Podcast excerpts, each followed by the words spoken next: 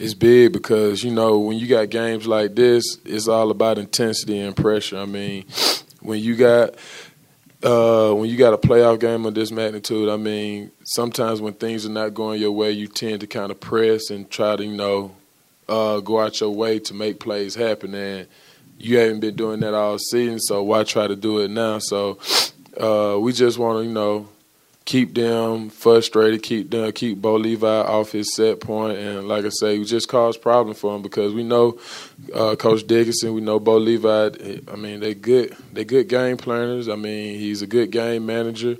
He takes care of the ball. I mean, sometimes he he'll give you a chance to make a play, but then a lot of times if you don't make that play, you might not ever get that chance again. So we just got to come out, frustrate them, and press them to try to do things they're not used to doing, uh, make them come out their element to do more than what they're asked to do, and you know, just control the game. Oh man, I mean, this is like this is like the one all the fans waiting on. To me, I mean, you can't get no bigger than this. I mean, you got Dave Dickenson, Jason Maas, two former quarterbacks that've been in this league that have won, uh, been very successful.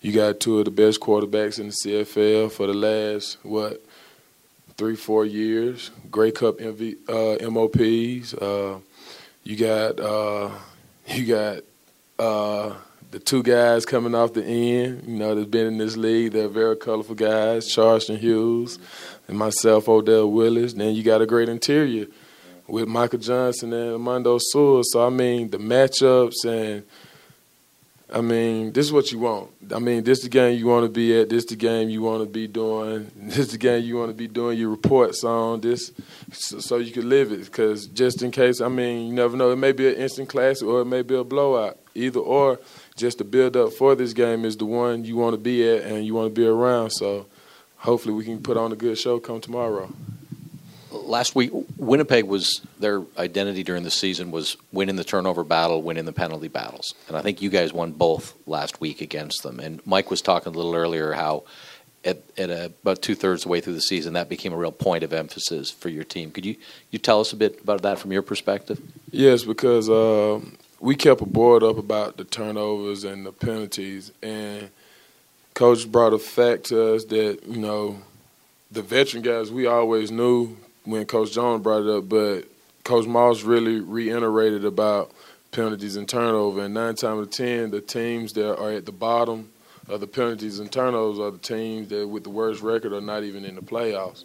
And for us, we had games where we won, but we lost both the turnover and the uh, penalty battle. So it was like, guys, just think what we could do if we won those battles along with the game. How much easier the game would be for us. I mean, at times, as y'all see, we like to kind of make the games hard, where the games have to come down to a game-winning drive or something like that. But it's due to us shooting our own self in the foot, and guys just really starting to own up to it. Guys stop. Um, I feel like guys was tired of being called out because you know penalties are by choice.